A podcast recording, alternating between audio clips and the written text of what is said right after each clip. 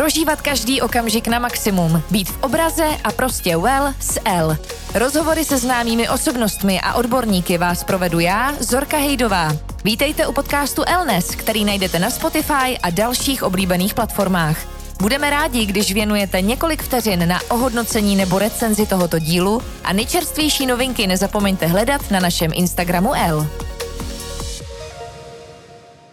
Vítejte u dalšího dílu podcastu Elnes. Dnes mám hosta z umělecké branže a jsem moc ráda, že naše pozvání do Elnes přijala umělkyně, violončelistka, modelka, zpěvačka, učitelka hudby. Co bych tam mohla ještě dát?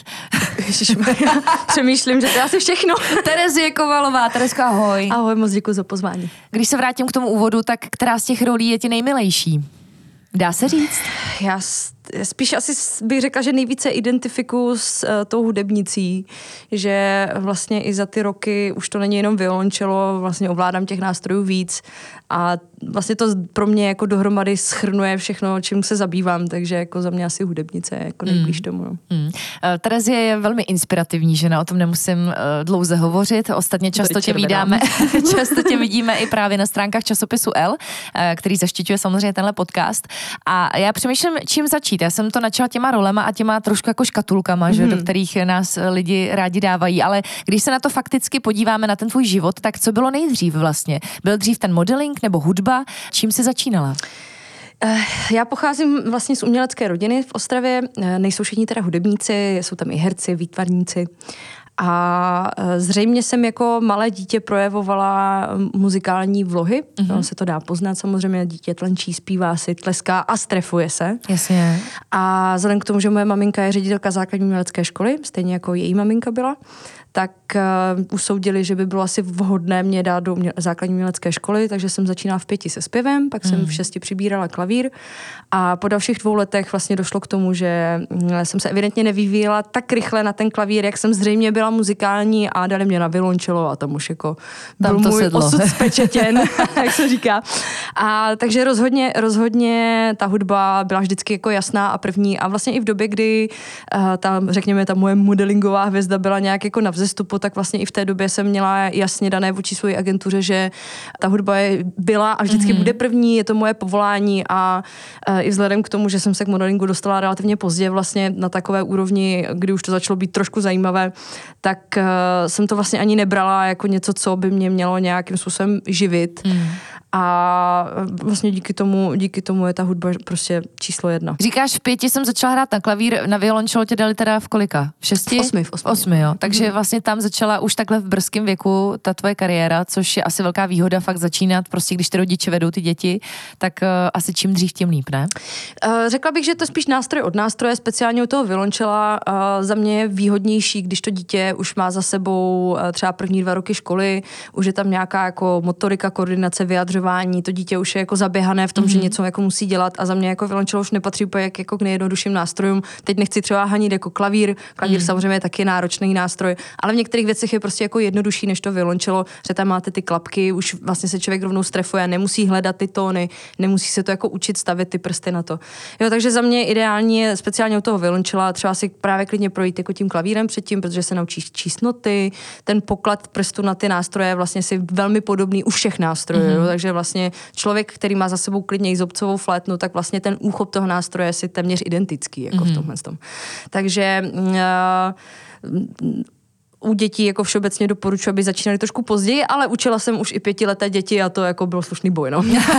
Protože to opravdu to je jako vysvětlit tomu malému dítěti, že má něco jako cvičit a má se něčím zabývat, ještě, ještě když je v tom předškolním věku, no tak to je úplně na nervy. Mm. No a kromě toho, že jsi byla teda už jako dítě velmi jako talentovaná, asi možná i nadstandardně bylo vidět, že prostě ty vlohy tam jsou, tak pak teda si dospívala nebo rostla a oni si řekli, a Tereska kromě toho, že je takhle hudebně nadaná, tak je ještě krásná a bude z ní modelka. ono to, to, bylo? bylo, ono to bylo tak, že si mě objevil někdy v 15 uh, eh, scout uh, agentury uh, Scoutin. Mm-hmm. A mm, přezlíbím se ti, to proběhlo, jestli nevím, jestli jsem Hezky. to řekla. a to už je velký flashback. To už je hodně velký flashback. A opravdu jsem teď prozradila, kolik mi je. a uh, takže mě naskautovali a vlastně následovala taková jako série, série odmítnutí během následujících tří let, kdy prostě to nejdřív bylo jako, že jsem, že bych měla zhubnout a vyrůst a pak, že jsem moc hubená, zase narůst vlasy a pak, že jsem už moc přibrala vlasy jako dobrý. Po třech letech jsem z toho prostě odešla, protože mm.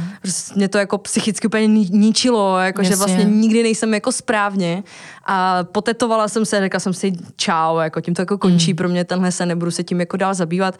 No a pak jsem měla jedno z prvních focení, když jsem se přestěhovala do Prahy, tuším, že pro Glance to bylo a potkala jsem se tam s, s, s Patrikem, který vlastní studio Cash Only mm-hmm. a ten tam stál nade mnou a říká mi, prosím tě, bys měla dělat modelku, já to vidím a říkám ti to, prostě bude tohle. No a opravdu vyšlo to číslo a na to konto se mi ozvaly asi dvě nebo tři agentury a já jsem vlastně zůstala u Lenky Jochové v My Model mm. Agency. Mm. Takže uh, ta cesta byla taková jako vlastně dosti trnitá k tomu a až ve chvíli, kdy jsem si řekla, tak prostě konec, tohle pro mě nikdy nebude, Jasně. protože evidentně to tělo neodpovídá těm standardům, které by ode mě chtěli, tak eh, vlastně až ten moment se to nějak otevřelo a jsem Mělo jako... to tak být prostě. No, rozhodně, hmm. rozhodně. Aspoň jsem prostě do toho už šla s tím, že jsem byla dospělá ženská, měla jsem úplně jasné, že prostě některé věci přesto jako nejede vlak, hmm. i přesto všechno, že to na mě zkoušeli jako v těch agenturách, že jako spevnit, že jo, tohle hmm. já jsem říkala, hele, sorry, já prostě hraju na nástroj, který vyžaduje fyzičku a když, když ji nemám, tak nezahraju. Hmm. A tudíž prostě jako spevnění dobré, ale to, co jako je trošku jiným jazykem jako říct, že bych vlastně měla zhubnout. Mm, jako, takže mm. uh, naštěstí už jako v té dospělosti ten člověk už uh, se je vědom některých věcí, přes co jako opravdu nechce jít. No. Jasně. Tam to bylo fajn. Mm. Jak se ti podařilo vlastně u všeho zůstat a celý život být jako uh, disciplinovaná, zodpovědná? Protože já jsem třeba hrála na klavír 8 let, ale přesně přišlo období té puberty mm-hmm. a někdy ve 13, ve 14 už mě fakt nezajímalo, prostě, mm-hmm. že budu dvakrát, třikrát týdně chodit někam hrát. Samozřejmě jsem nehrála na takový úrovni jako ty, ale koníček. A prostě jsem to pustila. Radši mm-hmm. jsem jako chodila s kámošem ven a prostě už jsem měla jako jiný zájmy. Eh, měla jsi někdy nějakou životní etapu, kdy si třeba chtěla ten nástroj zahodit? Ježíš, xkrát. to je jak dlouhodobý vztah tady tohle. Já hraju 25 let, to znamená, mm. že za těch 25 let se toho jako odehrálo několikrát. Tady mm. tohle, to, ta puberta je jeden z prvních momentů, kdy se tohle stane a to se jako stane 99% jako lidí, kteří na ten nástroj hrajou. Nebo na jakýkoliv nástroj. Mm. Prostě je to období, kdy vlastně hledáme nějakou svoji vlastní identitu a snažíme se najít to svoje místo ve světě a většinou to hraní na ten nástroj dochází na poputky jako k rodičům. I přesto všechno, že toho, že to třeba člověka jako baví, mm. tak potřebujeme se od toho jako nějakým způsobem odprostit. Takže za mě je to vlastně technicky jako v pořádku, jo, když se tady mm. tohle to děje, že ten mladý člověk si chce najít to, jako v čem je dobrý, v co mu vyhovuje a co je pro něj fajn. Takže já to jako respektuju, když za mnou chodí děti jako v pubertě, ještě speciálně přijímačky, že jo, na střední, začnou prostě další jako trable se na to vršit. Takže uh, mám pro to úplně pochopení. Já potom měla další krizi, v, takže to první jsem měla někdy ve 13, to zlomilo, že jsem měla hrát s Filharmonií, takže prostě to bylo úplně jasné, že jako mm. neskončím teda zranění, když mám hrát s Filharmonií. A další krizi jsem potom měla uh, vlastně relativně jako nedávno, poslední 4-5 let, jako vlastně zjišťuju, jako, že proč to dělám, jak to dělám, snažím se to nějak jako reevaluovat. Uh, myslím si, že jsem prošla i docela jako těžkým vyhořením, jak začal vlastně covid, tak se mi to jako celé obnažilo v celé své kráse, v jakém jako nesmyslu já žiju a jak moc jako práce jsem jako udělala za těch x let. A... V nesmyslu myslíš, uh, kolik toho máš? Přesně reálně? tak, no, jako mm. že, že, to bylo vlastně už jako na úrovni, na úrovni, kdy už mě to vlastně ani nebavilo, mm. jako že, že jsem ty věci jako dělala a nepřinášelo mi to prostě takovou jako radost, jakou jsem z toho vždycky měla předtím. Už to začala být práce. Uh, no, no. Mm. A já jsem to jako vždycky vlastně do, do určité úrovně brala jako práci, spíš jsem to začala brát jako, že evidentně tam je něco jako špatně a potřebuji jako zjistit, co v tom je na tom špatně. Ne, že bych chtěla přestat hrát úplně, ale potřebuji prostě najít nějaký jiný úhel pohledu, jak se na to podívat a jakým mám jako pokračovat, protože prostě, pojďme si to říct na rovinu, spousta lidí po 25 letech jako v praxi vždy do důchodu. Jako. Mm. Takže já jako vlastně po 25 letech hraní potřebuji znovu zjistit, jako co je na tom pro mě to zábavné a zajímavé a proč to vlastně chci jako dělat dál. No. A zjistila jsi? Uh, jsem v tom procesu momentálně Aha. a celé se to točí kolem natočení mojí desky, se uh-huh. kterou já mám jako docela jako komplikovaný vztah poslední dobou, protože jsem se eh, zasekla vlastně loni na poslední fázi psaní textu a zpěvu A z toho vznikla taková jako obrovská transformace, která pohltila celý loňský můj rok eh, a odehrálo se během toho jako strašná spousta jako šílených věcí, včetně mého rozvodu třeba. Hmm. Takže uh, myslím si, že letos už uh, konečně dojdu do té cílové pásky, že to dotočím a snad příští rok už by to mohlo být venku v celé své slávě. Hmm. Je to možná i o tom, nebo aspoň já to tak vnímám, že si věnovala strašně času a energie do projektů jiných lidí, protože hmm. já jsem tě pořád vnímala, hmm. jo, ať už to bylo Vivaldiano, hmm. nebo Vladivojna, hmm. nebo prostě jo, jako různí umělci, kteří samozřejmě tě vtáhli uh, do těch svých spárů v tom dobrém smyslu, ale teď teda už chceš vybudovat možná víc vlastní jméno, je to tak? No, uh, rozhodně to v tomhle tom hraje roli a hlavně, hlavně je to takový jako letitý boj toho, že já jsem vyrůstala jako solista ale zároveň jsem prostě pořád byla, ne že něčí majetek, to je asi špatné slovo, ale prostě byla jsem součástí nějakého jako většího celku, což mi dlouho nevadilo a vlastně mě to bavilo objevovat, jak to mají jiní lidé přístup k hudbě, jak to tvoří a všechno a, a nazbírala jsem během toho jako obrovskou spoustu jako zkušeností, za což jsem nesmírně vděčná. Ale přesně potom to začalo docházet do momentu, že jsem třeba někam jela a úplně jsem cítila, že zrovna třeba dneska mám den, kdybych jako rád, raději byla mm. ten frontman, než prostě jako být vedle a třeba bych taky ráda něco řekla jako k tomu mikrofonu. Takže jako v Calm Season jsme to třeba měli, ale Calm Season prostě nehraje, protože Adam má velké problémy se sluchem. Takže najednou jako vzniklo takové jako void, takový void, do který já, který já jsem nebyla schopna nějakým způsobem naplnit a vlastně teď je to jako taková ta cesta zpátky k tomu prostě, k tomu, že jsem opravdu ten solista, který jako ve 13 hrál s filharmonií a mám za sebou obrovské penzum jako zkušeností, které jako do té desky chci vložit a prostě těším se na to, že to bude jako takový jako fakt multimediální projekt a začínám kolem toho teďka jako schraňovat ty lidi a je to vlastně za těch jako 15, za těch 10-12 let, co jsem v Praze, tak vlastně je to úplně neuvěřitelné neuvěřitelné, jako z kolik lidí z různých oborů hmm. já jsem jako potkala a teďka Jasně, no. to, teď jsem schopná jako eh, otevřít ten Rolodex a prostě říct si, no tak mě by se líbilo třeba dělat tady s tímhle s tím člověkem aha, aha. a je to jako v tomhle je to super, jo. takže vlastně i přesto všechno, že už je, to je cesta, kterou samozřejmě pořád v ní jsem, pořád hraju s těma lidma, ale v něčem jako trošku budu opouštět, tak uh, těším se na to, že právě ty lidi budu jako teďka využívat jako pro sebe, nejenom, že já jsem byla ta, která jim něco přinesla, ale teďka pojďte mi to trošku jako vrátit za ty mm, roky. Mm.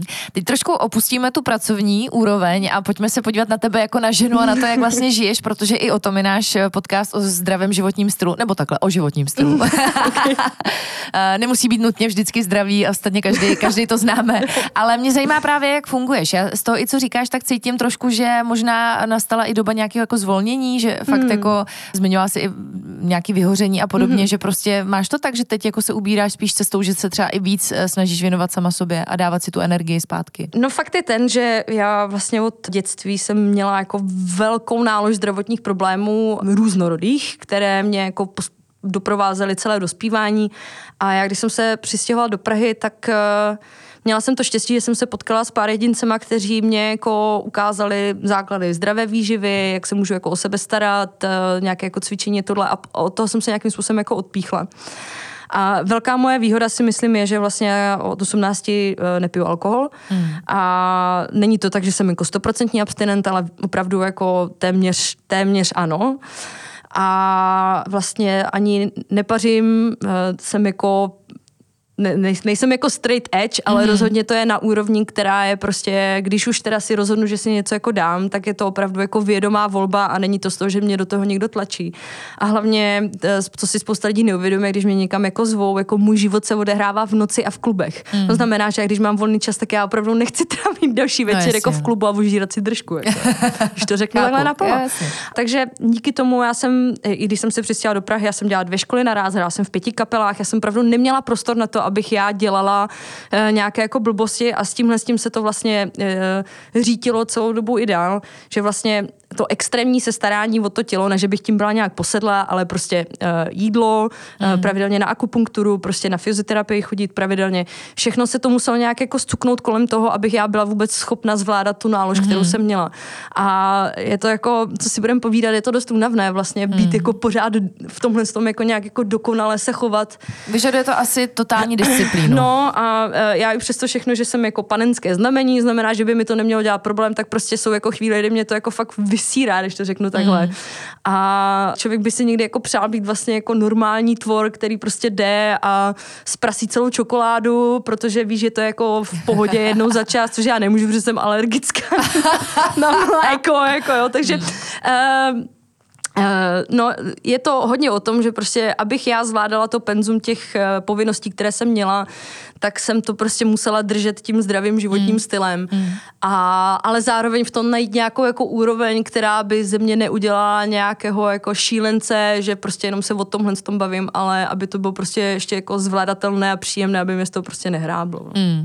Narážíme i na to, ty jsi říkala řada zdravotních problémů, některý z nich tě trápí do dneška, ty máš chronické potíže se zády, můžeš to trošku popsat? Já jsem vlastně laicky řečeno moc rychle vyrostla, když, když mi bylo nějakých 13, tak já jsem natáhla nějakých 10 cm za rok a diagnostikovali mi Shermanův syndrom, což je podobná rodina jako Bechtěrev a uh, laicky řečeno opět dochází k tomu, že dochází k, k kalcifikaci měkké tkáně mezi obratly, což znamená... To už úplně, bylo laicky.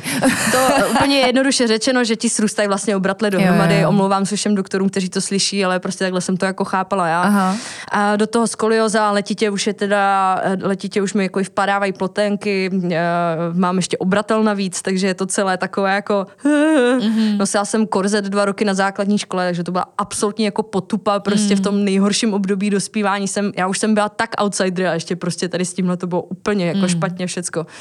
No a uh, takhle to šlo do nějakých jako řekněme 21, 20, kdy se to začalo ozývat jako na pravidelnější bázi a řekněme posledních jako 6-7 let je to jako opravdu denní záležitost, kdy ta bolest je tam jako 100%, 100% každý den mm. a je to jenom otázka toho, jako jak moc. Jak zvládáš fungovat ve tvém tempu přesně s hudebním nástrojem, který vyžaduje tu fyzičku a do toho takovýhle potíže se zádama, já si to vůbec neumím představit. No, já taky ne. Ale jako blbé, blbé mm. vlastně na, celé, na celém tomhle tom jako nejhorší paradoxně to cestování. Jo. Ten nástroj samozřejmě tomu nepomáhá, mm. je to hmm. věc, která tomu jako přidá, ale to, že je člověk nějak jako poskládaný v autě každý den a v někam furt jezdí, to je vlastně na tom to nejhorší. Jako. Mm. A to si vlastně mm. lidi na to často zapomínají, jako kolik času my trávíme jako na cestách a jak často jsme jako složení a prostě když nejsem ještě jako nejmenší, tak jako to tělo tím jako hrozně trpí. Jo. Mm. Takže uh, je to je to blb, nebo já, já nejsem moc jako člověk, který by to nějak jako říkal často hmm. a vlastně spousta lidí v mém okolí to třeba ani dlouho nevěděla. Ani já jsem nevěděla. No, hmm. já to vlastně moc neprezentuju, protože hmm. vlastně i moje máma mi jako třeba, když jsem kdysi dávno třeba jsem chtěla sdílet něco, jako že jsem v nemocnici nebo něco, tak mi říká, ne, nedávej to tam, to není prostě to. A já jsem vlastně jsem to nějak jako adaptovala, mm. tenhle ten přístup, ale zároveň už začínám jako docházet do fáze, kdy si říkám, že je to prostě přece jenom jako velká součást mého života a tudíž by bylo možná fajn se o tom jako nějak jako bavit otevřenějc, protože jako chronické bolesti tady jsou pro spoustu lidí Jasně. a uh, je to prostě abych to řekla, jako když potkáte někoho jako s chronickou bolestí a, ten člověk, a nevíte to o něm třeba, ten člověk má jako fakt blbý den, jo, tak uh, nemůžete za to, že ten člověk je na vás třeba nějak jako nepříjemný nebo mm. něco, jo. My prostě se snažíme fungovat v tom, jak je nám jako fakt blbě mm. Mm. a mm, jako i na mě spoustukrát narazí někdo, že se chovám jak totální jako ichtyl, nejsem schopna se jako bavit v té společnosti, jsem prostě jako socially awkward a celé to jenom plyne z toho, že prostě třeba jsem si oblékla jako těsné džíny a ten den mám prostě fakt jako flair a nemůžu se jako hnout pomalu. Proto jsem třeba tady dneska přišla celá v teplácích, protože jsem před dvěma dny byla jako na mm, fyzio, mm, protože mám mm. jako flair a nejsem schopna se dva dny teďka hýbat, mm, takže... Mm. A jaký jsou možnosti léčby? Nebo jak, protože tady jako to téma zdravý životní styl dostává úplně jiný rozměr v momentě, kdy člověk fakt bojuje o to, aby mm. vůbec mohl fungovat, že to není jako chci zubnout nebo no. chodím se otužovat. Tady je to prostě já potřebuju vůbec normálně žít a dělám pro to maximum. Jaký jsou ty cesty vlastně? Já jsem momentálně v procesu přihlášení do Centra léčení chronických bolestí. Je jich několik tady v Praze. Já se budu hlásit na centrum, eh, na centrum do Motola. A je to vlastně tyhle centra jsou složené z různých odborníků, kteří pracují širokým spektrem jako problémů od psychologů, ortopedů. Samozřejmě eh, zabývají se tam i paliativní péčí pro lidi, co mají jako rakoviny a podobně. Takže eh, je to jako široké spektrum problémů, které oni tam řeší a je to jako extrémně individuální. Bohužel v mém případě to není řešitelné operativně, znamená, že já to musím nějakým způsobem jako udržovat. Mm-hmm. A udržuju to tím, že chodím eh, co dva týdny na fyzioterapii a charakterově je to taková ta ultra brutální, žádná masáž to není. Uh, chodím pravidelně taky na akupunkturu, kterou držím ten zbytek těch problémů mm. nějak jako na úzdě. Um, ideálním případě bych měla cvičit každý den, nejenom jako jogu, ale prostě jako určitá cvičení, které mi prostě pomáhají protahovat jako určité segmenty. No a pak je tady kategorie oblbováků, které prostě jsou potřeba, jako mm. abych já byla schopna jako fungovat v určitých momentech a být jako komunikativní a být a nedát na sobě znát, že se něco jako děje. Mm. Zajímalo by mě, kolikrát jsi slyšela tu magickou větu, protože když já jsem ve svém životě taky třeba trpím na migrény, není to nic příjemného a podobně, ale vždycky slyším takový to, paní Hejdová, měla byste zvolnit a mhm. odpočívat a žádný mm-hmm. stres. Já si to v tvém tempu jako neumím představit, kolikrát ti někdo něco takového říkal. Poslechla si to někdy? Eh, pravidelně samozřejmě, ale eh, já mám teda velké štěstí v životě jako se spoustou různých témat je, že eh, spousta lidí mě bere jako takovou jako od rány, jako nebojím to říct a tudíž mi spoustu těch věcí už ani neřeknu. Jo, jasně. Což je jako velká výhoda mm. v, tady, v tomhle tom, že nemají potřebu mi jako nakecávat nějaká jako moudra k tomuhle ale víceméně se potom snažím jako vysvětlovat těm lidem, že to prostě já nežiju ten život jako od 9 do 5 a tím to jako pro mě končí. To je pro mě jako životní poslání a jak to říkal můj doktor, jako že já bych jí to nejradši jako zakázal, ale kdybych to jako udělal, tak ji tím zabiju. No, jasně. Hmm. Takže já chápu všechny jako argumenty, že prostě, že by měl člověk zvolnit tohle to, ale zase na druhou stranu ten život je moc krátký a jestli já chci jako dokázat nějakých, nějaké jako výšiny, tak uh, hold prostě mě nech, nechejte pracovat tak, jak to je a já budu pracovat s tím, abych to zvládla nějak. Mm, jako. Mm. Teď se ještě vrátím k tomu, když se bavíme o životním stylu, co jsi zmiňovala předtím. Mm-hmm. Uh, ty jsi v podstatě teda celoživotní abstinent. Co tě k tomu vedlo? Um, no, Eh. Kromě toho, že jsi sama říkala, že vlastně na to ani nikdy nebyl čas, že, že vlastně vždycky byl ten záhul takový, že jako jít někam pařit úplně nebyl prostor, mm-hmm. ale máš tam i nějaký jiný jako motivy a přesvědčení?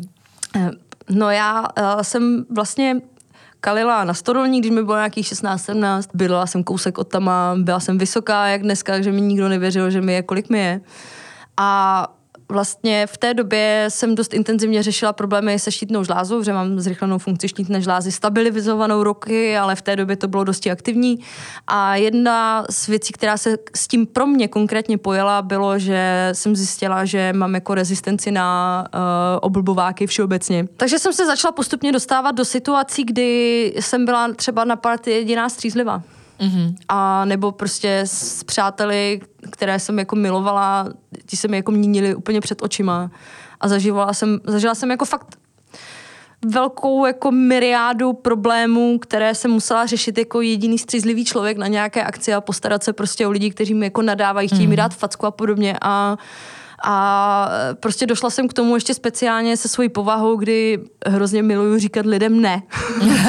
Když mě někdo jako v něčemu nutí mm. a uh, myslím si, že speciálně v naší jako krajině, kde prostě všichni to berou jako normální, mm. že jako na, vlastně denně si dávají jako alkohol a přijde mi to jako v pohodě, mm. tak e, v těch 18 jsem si řekla, dostala jsem řidičák, tak just tady prostě budu všechny provokovat tím, že prostě nepiju. Mm. A ani mi to nikdy jako natolik nechutnalo a hlavně prostě, abych se opila, tak potřebuji fakt velké množství a to stojí jako hrozně peněz. A je to prostě za mě úplně vlastně všechno zbytečná, špatně. no všechno špatně, za mě zbytečná jako zábava. Takže jsem to takhle nějak jako opustila a roky jsem se prostě bavila tím, že mě jako vždycky jsem jako prudila ty lidi na těch párty, kdy pojď, dej si aspoň jedno. Já, ne, no, nechci prostě. Mm. Proč mě do toho nutíš? Dokonce mm. se stalo jednou, že uh, že mi prostě vykroutili rukou, jako, že prostě mě chytnul, mm. ožrali a že mi prostě jako skroutil ruku a já říkám, co blázní, že já jdem na nástroj, můžu zlomit ruku, co, mm. pak jsem mu dala prostě pěstí. A ten frajer do dneška, když mě v Ostravě potká, tak je úctivě zdravý, jo. Takže se to velmi dobře pamatoval, jo. Ty máš neuvěřitelné historky. No to je úplně jako... Ta Ostrava. Doma, no. takže, mm. takže uh, je to jako letitá, zajímavá cesta mm, a mm. dost mě to jako vlastně do dneška baví uh, to těm jako lidem vyvracet a vlastně vždycky, jako, že je jeden argument za všechny. Každý sedmý člověk, kterého jako potkáš, má problém s alkoholem. Mm. To znamená, že nás je tady v, kolik jsme, kolik nás tady jsme tady, čtyři dohromady v téhle zasedačce, to znamená, že bychom potřebovali ještě tři tady z někde z redakce a jeden z nás sedmi bude ten, který bude mít problém s alkoholem, mm, přesně tak. Mm, no ne, to, já se tomu směju, ale on to není zase tak vtipný, že no. Ten problém je tady u nás fakt velikánský, taky jo. ostatně už jsme tohle téma i v podcastu řešili. Ale uh, od alkoholu, což mě nesmírně sympatický, teda tenhle tvůj názor a postoj, a k další velmi sympatický věci. Ty jsi docela taková jako ekoaktivistka, ne? Eh, ty jsi vlastně i v posledním čísle L přispívala na takový jako téma šetrnější mm. domácnosti a podobně, mm. tak pojď nás trošku zasvětit, jak, ži, jak žiješ ekologicky. Eh, mě to vlastně hrozně baví, že jsem se do téhle pozice nějak jako dostala za ty roky. Vůbec to nebyla jako moje aspirace, jako tady k tomuhle jako dojít, ale nějak se to stalo. Mm.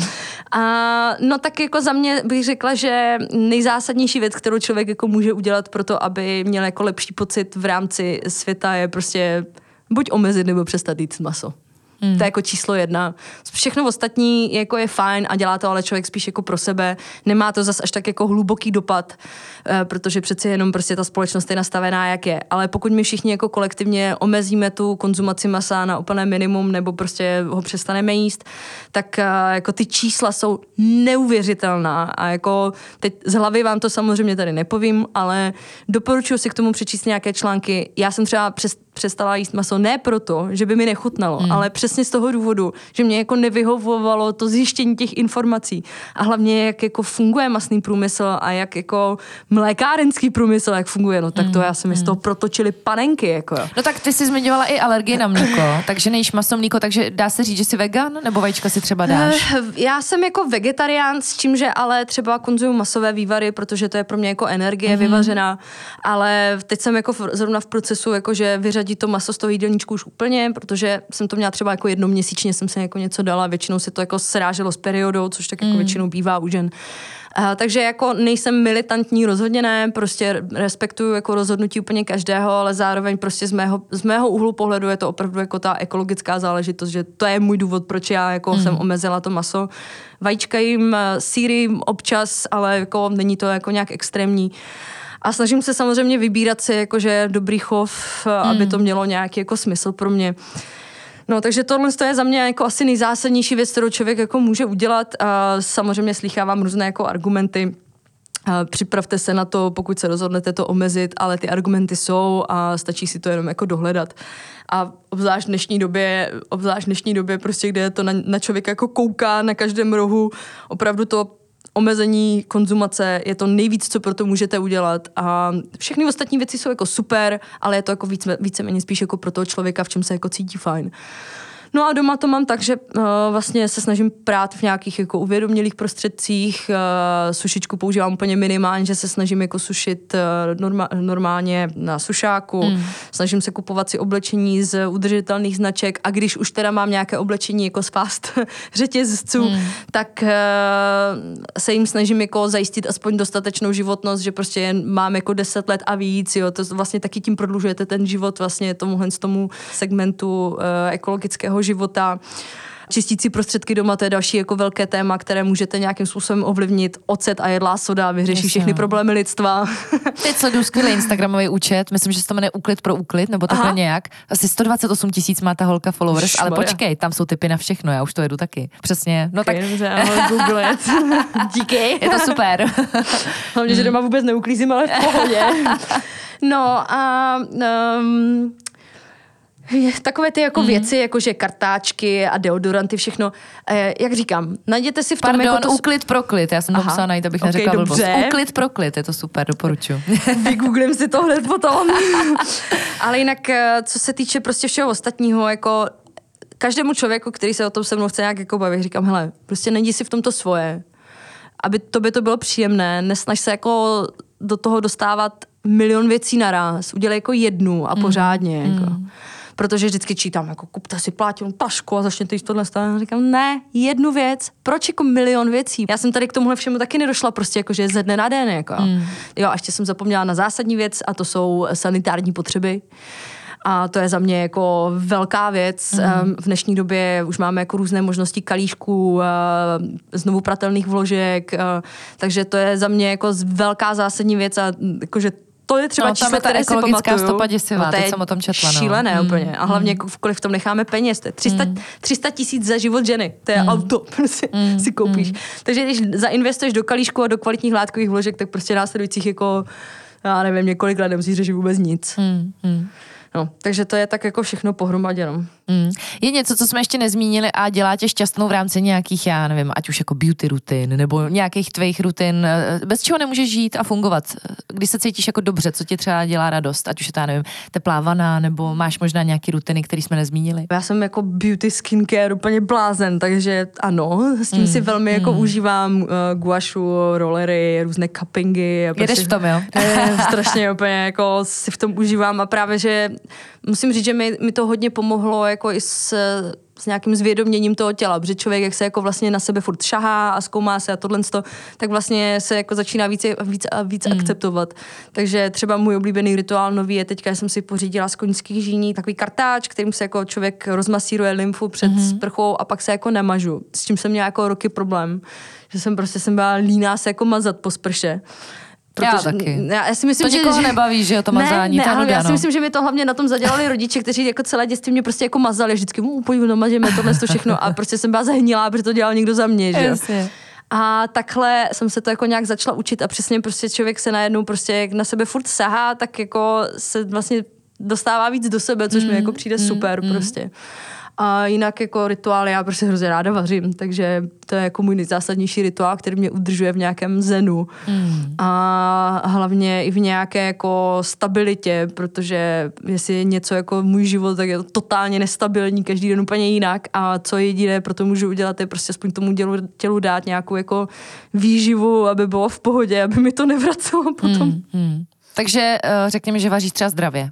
Jakože fakt si na to hodně rozhodně. potrpíš. Mm. Jakože jednou za měsíc padnou špagety s kečupem mm, samozřejmě, ale jasně. tak to je jako je prostě jen tak, aby si člověk guilty taky... pleasure. Přesně, přesně, to je totálně můj guilty pleasure. S kilem Aidamu a jedeš prostě.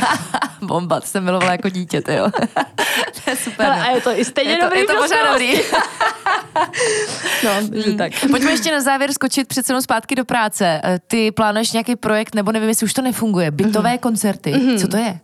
Uh, no já jsem totiž shodou okolností se mi povedlo odehrát uh, takový jako domácí koncert pro babičku uh, Tatéra Ondráše, což je letitý kamarád, můj fantastický Tater a jeho babička je po operaci páteře, takže prostě mi prosil, jestli bych tam jako zajela mm-hmm. za ní mhm. a odehrát.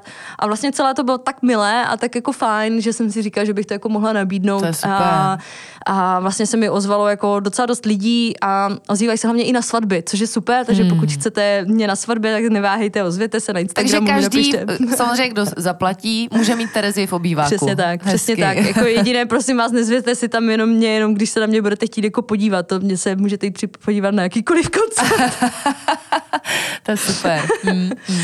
A ještě mám nějaké zákulisní info o výletě do Paříže. Mm-hmm, Nevím je, podrobnosti, co tady se děje a chystá. Je, já jsem právě přemýšlela nad tím, jako, co k tomu všechno jako řeknu, protože mm, to právě souvislo s tím mým transformačním rokem le, eh, loňským, kdy mm-hmm. jsem prostě půl roku strávila na takové jako a teď se začneme dostávat do takových jako... Jsem kontro... se to schválně nechala na závěr. Kontroverzních vod, ano, eh, protože ano. Eh, speciálně v naší společnosti, kde všichni jedou ty bohyně a tady tohle mm-hmm. z toho, mhm. já jsem z toho už úplně, já z toho mám kopřivku, takže uh, je to potom jako pro mě těžké o, o, tom jako vlastně nějak hovořit, tak abych Jasně. prostě z toho nevyšla jako úplný bagor, ale prostě jsem se hodně věnovala sobě spirituálně a rozhodla jsem se, že se vydám na cestu za Alejandrem Jodorovským, což je legendární uh, Eh, filmař, eh, spisovatel, vykladač tarotu a taky mystik. Mm-hmm. A je to taky zároveň velmi starý pán, už je mu 93, takže už jako nefunguje tak, jak normálně fungovával a má k tomu eh, vlastně vymyslel během svého života takovou speciální formu terapie, která se jmenuje psychomagie, nebo tak mm-hmm. si mhm. jako pojmenoval. A já vlastně po té, co jsem tu knihu četla, tak se mi začala dít série tak opravdu velmi prazvláštních věcí a celé mě to jako dotáhlo k tomu, že jsem se prostě rozhodla, že za ním se pokusím jako dorazit. Mm-hmm. Takže jsem uh, se prostě dostala na takovou strašně zvláštní cestu, kdy jsem přes různé země kontaktovala lidi a pokoušela jsem se za ním dostat a reálně se mi to povedlo po půl roce. Takže mm-hmm. jsem za ním vlastně v, v lednu byla, a, aby mě vytvořil nějaký jako akt, který mě pomůže s tím problémem, se kterým jsem za ním měla. A bylo to jako strašně zajímavé a jedna z toho důvodu, že on je teda opravdu neuvěřitelný člověk, který, který pomohl jako obrovské spoustě lidí, takže má kolem sebe takovou strašně zvláštní jako auru. Mm-hmm. A uh, za druhé hlavně ta cesta samotná, to přesvědčení, že vlastně když má člověk jako dostatečně silný a jednoduchý záměr, protože tam vlastně nebylo nic kromě toho, já prostě jedu za tím člověkem, že já potřebuji pomoct. A takhle jednoduché to bylo a díky tomu si myslím, že se to jako odehrálo. A je to vlastně strašná, strašně krásná jako ukázka toho, že člověk opravdu, když má jako jasno v tom, co chce, tak se mu to prostě povede. Jako jo. Že, že já jsem měla opravdu tak jasný cíl, že tam nebylo jako jiné možnosti, že by se to jako neodehrálo. Mm. Ale zároveň to nebylo tak, že jsem prostě byla přesvědčená, že se to stane, to tam vůbec nebylo. Bylo to strašně, strašně těžký jako balans mezi, mezi tím, aby tam nebylo očekávání, ale zároveň ten drive do toho, aby se to jako odehrálo. Takže to byla hodně jako mentální cvičení tady tohle. Mm. A hlavně i prostě my jako v dnešní době jsme speciálně naučení na to, aby, aby když se něco chceme, takže se to jako odehraje strašně rychle. A tě, toho půl roku vlastně bylo strašně dobré cvičení toho, že, že jako naučit se jako počkat na to správné, co se má jako odehrát. Takže celé to byla taková jako jedna obrovská lekce, já už jsem o tom začala psát knihu, takže doufám, mm. že, doufám že v budoucnosti... A splnilo to to jako očekávání, který si určitě jistým způsobem měla? A, tak eh, jak říkám, ono to bylo více úrovňové, Splnilo to rozhodně to očekávání, ještě doufám, že to splní, protože ten akt, vlastně, který jsem dostala uložený, tak ten ještě běží stále. Takže doufám, že to jako přinese to ovoce, které jsem jako chtěla potom. Ale jak říkám, už jenom samotná ta cesta toho, jako, co je člověk, člověk schopný dokázat, když si to jako umane, tak eh, to samo vlastně o sobě to jako největší, hmm. největší síla to celé té situace a vždycky, když prostě mám pocit, že já to nezvládnu nebo něco, jak si vzpomenu, ale hej, jsi blbá, jsi se zastala za Alejandrem, znamená, že jsi schopná se dostat kam budeš potřebovat, jo. Takže prostě v tomhle tom je to jako super, že vždycky budu mít tady tenhle moment, kdy prostě mi bylo hrozně, řešila jsem rozvod, byl mi fakt, byla jsem na dně, jako mm. byla jsem nemocná, prostě všechno bylo úplně špatně, ale i přesto jsem byla schopná se jako za tím člověkem jako dostat. No. Mm. Cítím, že máš za sebou nelehkou životní situaci. Ostatně o tom rozvodu už veřejnost ví, že to není žádný tajemství a to nikdy není příjemný, ať už to vlastně bylo třeba jakkoliv. Ale uh, je to teď takový odraz od toho pomyslu, no nechci říct dna, mm. ale uh, cítíš právě i v rámci těch událostí, které se mm. ti mhm. teď staly, jakože je to nějaký nový směr a nový vítr. A kam teď vlastně směřuješ? Co je tvůj cíl v nejbližší době? No, můj cíl bude vydat desku svoji první mm. solovou, takže na to se jako zaměřuju momentálně nejvíc. Napínám na to svoji myšlenkovou energii a postupně se odprostuju od všeho ostatního, co tam jako nepatří, což taky není úplně jednoduchý mm. proces. A eh, rozhodně je to jako takové jako odražení se, ale hlavně, jak bych řekla, že eh, tady to to vnímá jako spousta lidí, tady tuhle situaci, že vlastně posledních pár let akumuluje se to, že vlastně dostáváme do života takové jako výzvy a pokud ty výzvy jako neprocházíme, tak se nám vrátí třeba za půl roku znova ještě větší fackou a prostě halo, pokud se tomu nebudeš věnovat, tak to budeš dostávat do držky prostě furt, mm. nezájem jako. Mm. A já jsem právě už byla jako ve fázi, jsem říkala, ne, ne, ne, já nejsem žádný fackovací panák a prostě přesto všechno, že to asi nebude úplně příjemné, tak se tím prostě chci jako prodrat. A říkám tady tomhle z tomu období transformační transmutace, nebo tak nějak jsem tomu mm, říkala, mm. prostě, že prostě to bylo fakt jako, jsem měla pocit každý den, že mi úplně jako hrabe. A dělo se to, dělo se to strašně jako zvláštně, že i fyzicky byly různé jako pochody, takže řekla bych, že asi nejzásadnější jako v současné době prostě jako nebát se toho a jít do těch věcí jít do těch věcí přes nebát všechno, se že... zabřednout. No, nebát se zabřednout, protože prostě ta celá, celá tahle doba nás učí, že prostě furt být jako na výkonnost a být jako hrozně jako všechno je super pozitivní, jenomže takhle nevzniká kvalitní mm. lidská zkušenost jako životní. Vzniká z toho, že prostě se propadeš do sraček a z těch sraček se potom vyhrabáváš a učíš se z nich a takhle to má být správně. Mm. A jediné, co, co se ti může stát během toho života, je, že ti se tak dostatečně zabýváš tím, co jsi za člověk, eh, jaké máš jako cíle svoje, co v tobě vlastně je, kde jsou slabiny a síly tvoje, že prostě těma sračkama aspoň projdeš tak, že máš jako galoše a máš deštník a řekneš si, ale jako sračky, ale v pohodě, zvládám jako, jo. Takže to, to je a. jako můj životní cíl, abych prostě se do toho takhle jako dostala hmm.